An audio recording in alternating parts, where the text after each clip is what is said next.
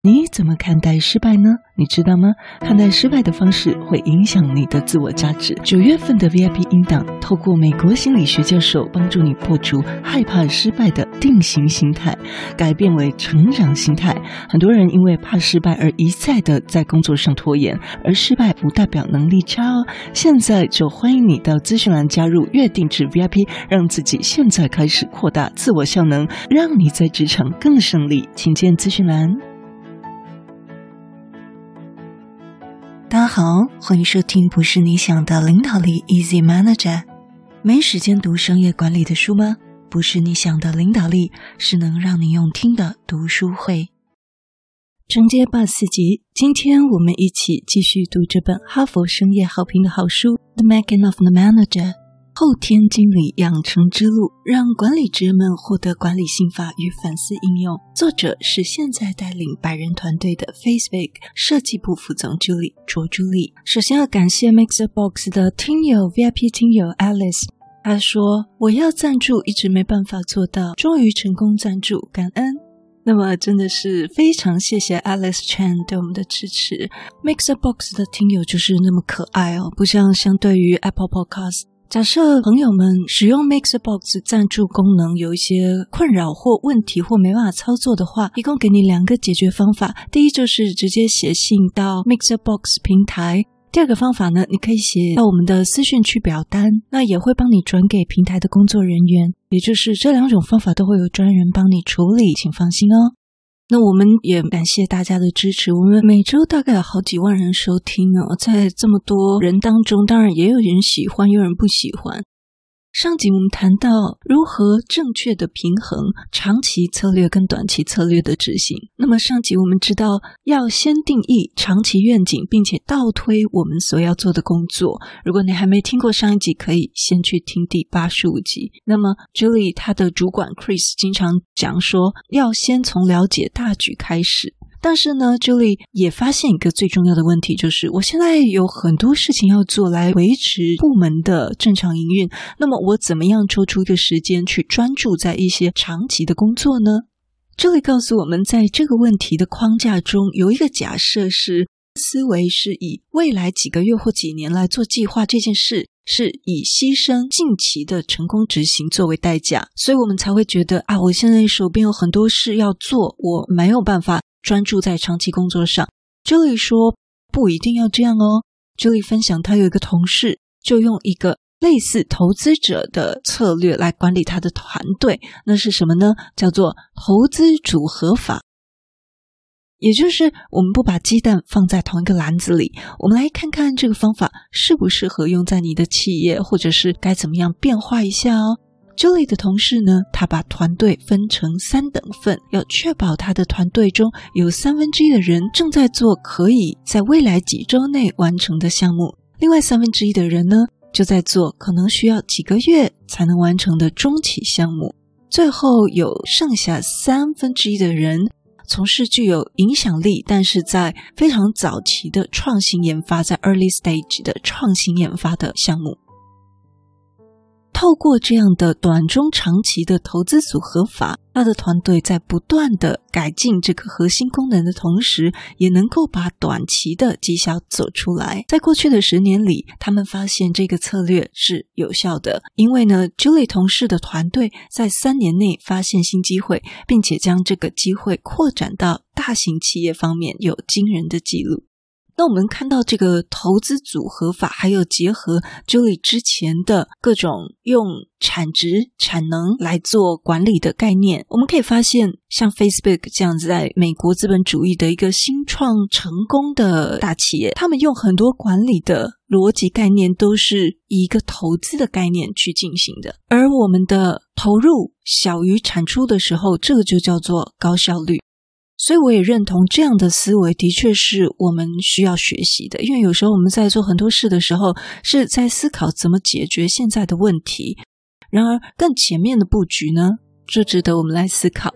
好，接着这里提到，我们要谈论一切跟愿景有关的关系，这一点也很适合用在新时代的同仁身上。这里说，如果我们是在一个更大的企业，那么你可能会有一个公司的总体愿景。企业的使命、愿景、价值观，无论是美国一只鸡，就像之前我们在节目中 Julie 所提到的，或者是 Amazon 的愿景，它是希望成为地球上最以客户为中心的公司。或者是在美国的丰田 Toyota 汽车的愿景是成为最成功和最受尊敬的汽车。那么，为了实现公司的愿景目标，我们整个团队都必须发挥特定的功用，去支持公司的愿景。无论是制定新的财务计划，创造业内最佳的客户服务，或者是争取接近零的生产错误，像百分之九十九点九的高良率。实现团队的愿望可能需要几个月或几年的时间，甚至可能需要数十年才能够实现你组织的更大目标。然而，如果每个人都可以理解并且认同他们最终想要做的事情，那么这个战术性的日常决策就会变得相对容易很多哦。因为你就可以看得出来，嗯，哪种选择使我们更接近我们想要的未来。就像 Facebook。他们之前新创时期的愿景是：哎，我们要做的比 MySpace 更大。这里说，当人们不了解最终重要的是什么，以及为什么重要的时候，那么就会产生冲突。他举一个例子哦，就是在 Facebook 早期，CEO Mark Zuckerberg 他收到一个价值十亿美元的出售机会，把这个 Facebook 公司出售掉。那他回顾往事的时候，曾经形容这是他最艰难的时期。因为他那时候很相信 Facebook 有潜力改变世界，但有四面八方的压力来自包括投资者、员工、导师、顾问等等，都想要叫他出手。其中一位顾问甚至告诉他说：“如果你不同意卖掉这间公司的话，你会为这个决定后悔一辈子。”所以这是一个转折点，但马克决定坚持到底。投资建设 Facebook 的未来，所以他拒绝了这个出售公司的提议。但是他学到了另一个教训，这个教训是什么呢？就是要传达清晰的愿景，还有在团队中培养深厚的使命感。传达清晰的愿景，还有在团队中培养深厚的使命感，是多么重要的事。这就是为什么提醒人们真正重要的事情是如此重要的原因。啊，就不断不断，一次又一次，一遍又一遍的描述你想看到的世界，尝试将每个任务、每个项目、每个决策或目标与组织更高层次的目标都把它连接起来。如果每个人都明白公司组织的梦想，那么团队的行动将会使这些梦想成为现实。听到这里，你认同作者 Julie 吗？可能我们台湾的企业总是在为五斗米折腰，而现在新时代的躺平族有太多。但的确，我们要跟新时代的员工沟通，传递目标跟愿景，将会是非常重要的功课，也是我们这个中生代需要学习的。因为现在的时代很多，它是衣食无缺的时代，它不需要为五斗米折腰。在马斯洛的需求层级理论而言，他们更在乎的是尊重需求跟自我实现这两个最高的阶层。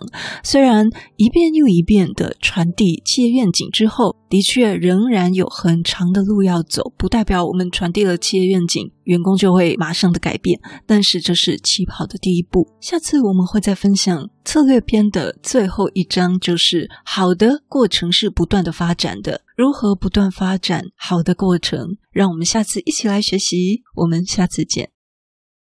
如果你对我们节目有任何的想法，或者你觉得我们节目有带给你一些收获，都邀请你到我们 Apple Podcast 给我们五星评分与留言。如果你还没有订阅过，也麻烦你免费点点订阅或关注，再把这个节目分享给你身边你认为会有需要的人。也欢迎免费加入 Instagram，你可以在脸书上直接搜寻“用听的哈佛商管读书会”，就可以找到我们。我相信，只要你愿意给予，加入社团会给你更多的收获哦。最后要邀请你，现在就来帮自己加分，期待透过知识价值的传递，让你可以在赞助方案中得到最大的受益。现在回到资讯栏里面，点选 YouTube 有两分钟 3D 卡通人物的说明影片哦。